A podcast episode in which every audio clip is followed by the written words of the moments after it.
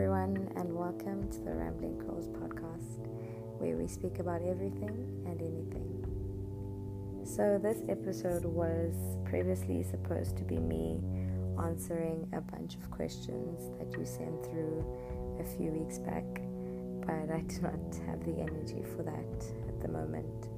I am heavy, I am burdened by what is happening in the world, the reality of black people right now, all over the world. So I just want to say if you are black and you are listening to this, if at any point you feel triggered, you feel stressed, and you feel like it's too much to listen to the stories that I share or the reflections that I have, please be encouraged to press pause, to breathe, to cry, to punch something, to reflect, or to switch off. And if you are willing to come back and listen, you are encouraged to do that. If you are not, that's also okay. But if you're black, I want you to know that this is a place where it's safe. This is a place where I hear you, I see you, I understand you, and I love you, and your life matters. And everything inside of me weeps and breaks that the world would not see the intrinsic value that you hold that the world would see us as inferior, as subhuman.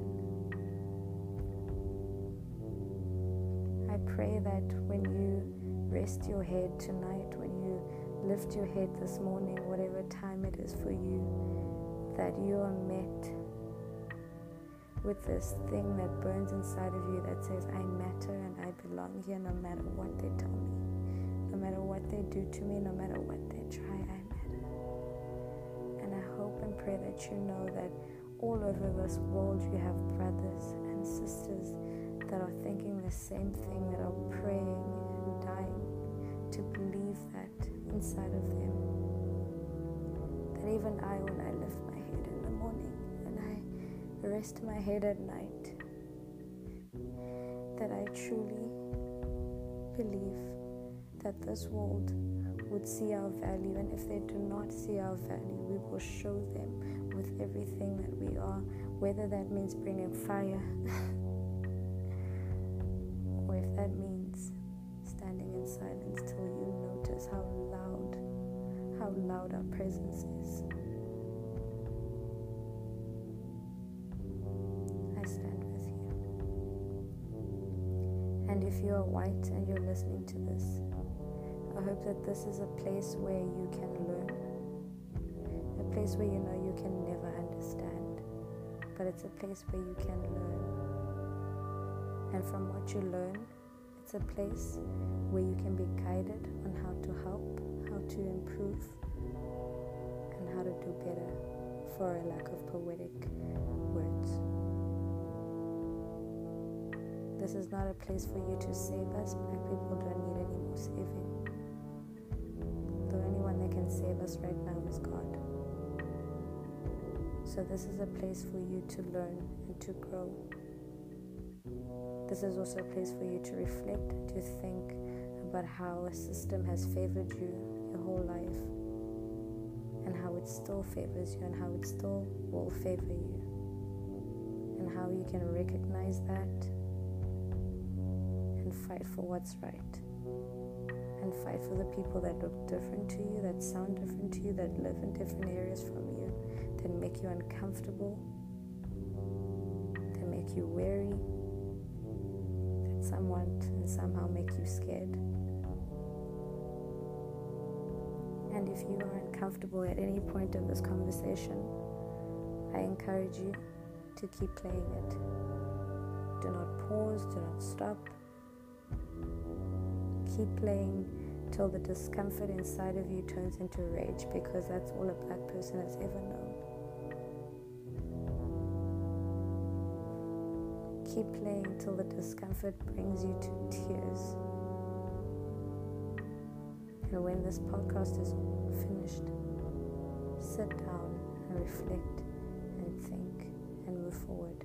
And if you believe in Jesus, pray. And if you have people around you that look nothing like you, that care, that want to educate you, that have the energy to educate you at this moment, ask them for, your, for their help. And if they're too tired to help you, then you just sit and wait. But there are steps that you can take. Petitions that you can sign. There are places where you can donate. There are stories you can read. There are movies you can watch. There is no place for ignorance. There is no excuse for ignorance in this world. We are highly informed. So if you're misinformed,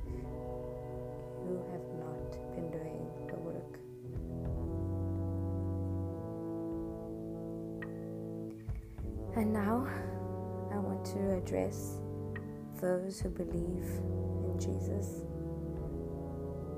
and those who say and carry some racist convictions. And I want to plead with you and ask you to sit down and truly reflect and truly look at the Jesus that you believe in, the brown skinned Jesus that came to eradicate every religious system, the brown skinned Jesus that was lynched. We have for too long under Western Christianity glamorized the cross. He came brown skinned, challenged every system, every law, and they did not like it. So, what did they do? They killed him and hung him on a cross to silence him. But little did they know that they could not silence him, three days later he would rise and they would be shook. so, I plead and I pray with you look at life from that Jesus perspective, not the whitewashed Caucasian Jesus that comes to save, that doesn't believe in anything radical. Whitewashed Jesus that forces peace down the oppressed. This is in no way to say that peace does not work or win or help. But I'm reminded of a Jesus that did not like the religious system and things that he saw in the temple, and he pre, here comes a harsh statement, one can say he premeditated violence to eradicate a system that defiled his temple, that defiled his house of prayer. And I know there is a context that is deeper, a context that is different to what is happening in the world right now. But I am reminded that there is a Jesus that was angry. A brown Jesus that saw what people were doing in the house of God. A brown Jesus that saw what people were doing to the image of God. A brown Jesus that saw how people did not see the value in one another or the value of what was in front of them. And he went in there and he flipped tables, man. And I look at Christians right now in 2020 and I look at them and I hear them say or be angry at looting and black people being angry.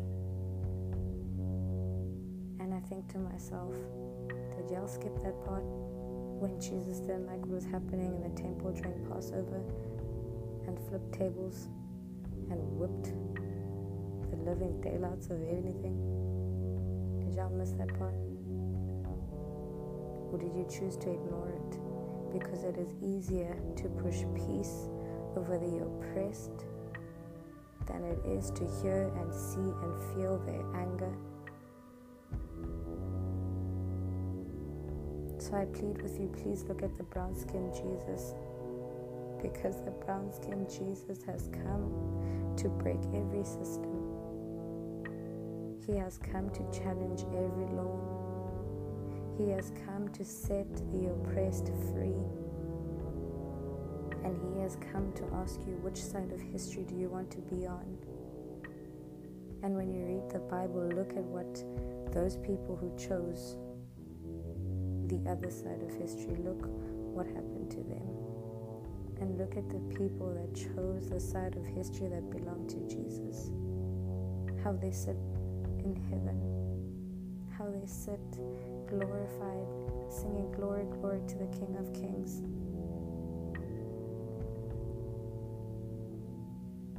It's not enough to just have a black friend. It's not enough to just have black members in your worship team. It's not enough to just have a black spouse. Unless you do something, unless you rage against all hell and you invade all heaven and you speak to a Jesus that looks like your person or you speak to Jesus that looks like the person you're afraid of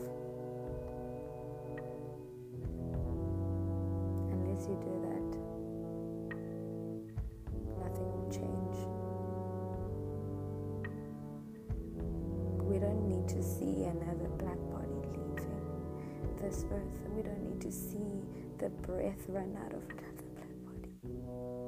We don't need another person who has recorded a death to be demonized.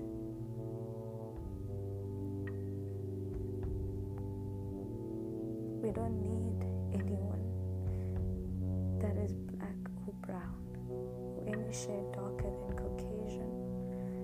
to be demonized in this world.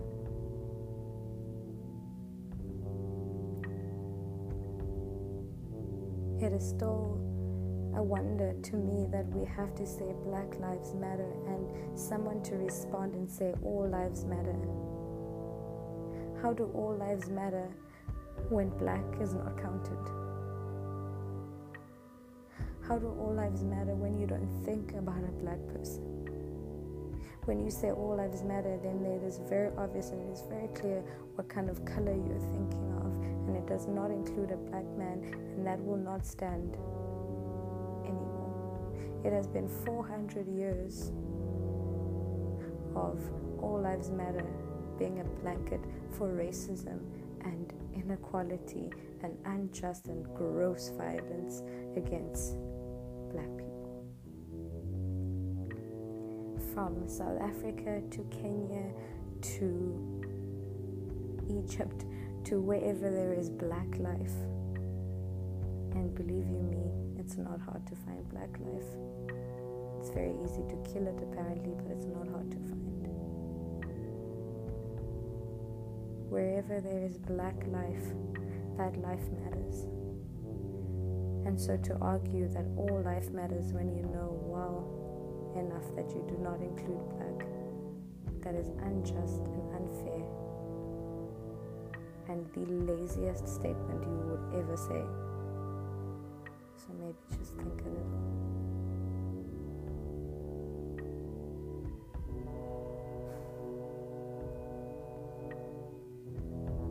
And black people. It's okay to be angry. It's okay to be sad. It's okay to grieve. It's okay to question. It's okay to scream and shout because for so many years your voice has been silenced and has been brought to nothing. It's okay to challenge the places in you that feel inferior. It's okay to notice how you have watered down who you are, how you have whitewashed who you are, how you have assimilated. Okay to notice that and to deal with that and to be angry about that. It's okay. It's okay to reflect, it's okay to dream again, it's okay to weep, and it's okay to feel the strength to push forward or to resist or to engage or to disengage. It's okay for you to want to push for unity one minute, and it's okay for you to want to step back. It's okay for you to want to pursue peace to the point where it hurts, and it's okay if you just want to punch something, man. For too long, the world has told us how to protest, how dare you tell someone in shackles how they are supposed to fight for their freedom when you put them in those shackles?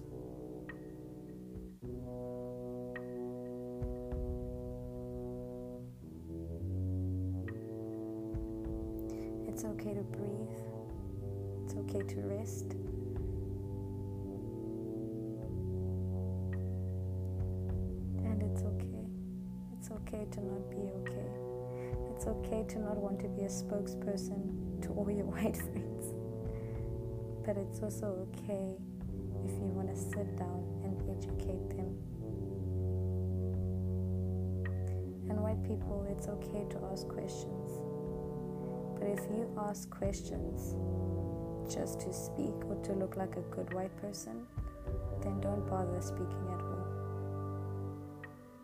I know they say silence is violent, but sometimes the most violent thing you can do is to look good for the sake of looking good without any intent of being good.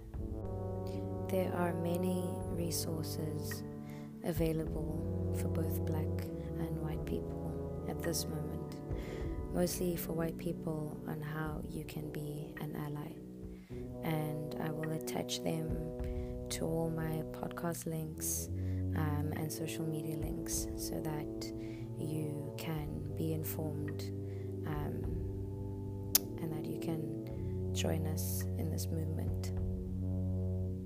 And for black people, I will attach um, resources and links um, for self care um, to make sure that um, you're taking care of your mental health during this time.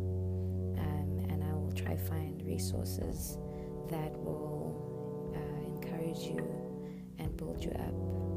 Um, and just know that I'm praying as a black woman, I'm praying with you, for you. and I pray as if I'm praying for myself. Um, and I am praying for God and for the Holy Spirit to meet you during this time. If there is anything that you may need or any conversation that you, you may need to have, um, I am available to speak and have conversation and to take you in into my community. But that's the glorious thing about being black is that whether we know each other or not, we are born into a wonderful community, into a supportive, beautiful, intelligent, powerful, feisty, strong, tender, amazing, encouraging, hilarious, fun, joyful, community. So if you are needing community around you, I can be that one person that joins your corner, so much for listening to this podcast. I hope you were encouraged. I hope you're slightly uncomfortable. um, and I hope it sparks more conversation. Um, and I thank you for listening to my raw, unfiltered thoughts. Um, and I hope that you can find some something that sounds or feels like you in these as a black person. If you're white, I hope that you can learn something from these reflections and these thoughts that I've shared. So, again, thank you so much for listening. Um, and I hope that you have a takeaway from this. And if you would like to comment or give any feedback, or like I said, have any conversation, please do reach out to me and let's start a conversation. Um, and yeah, let's hear each other out. Thank you again, and I hope you're keeping well. And till the next episode. Goodbye.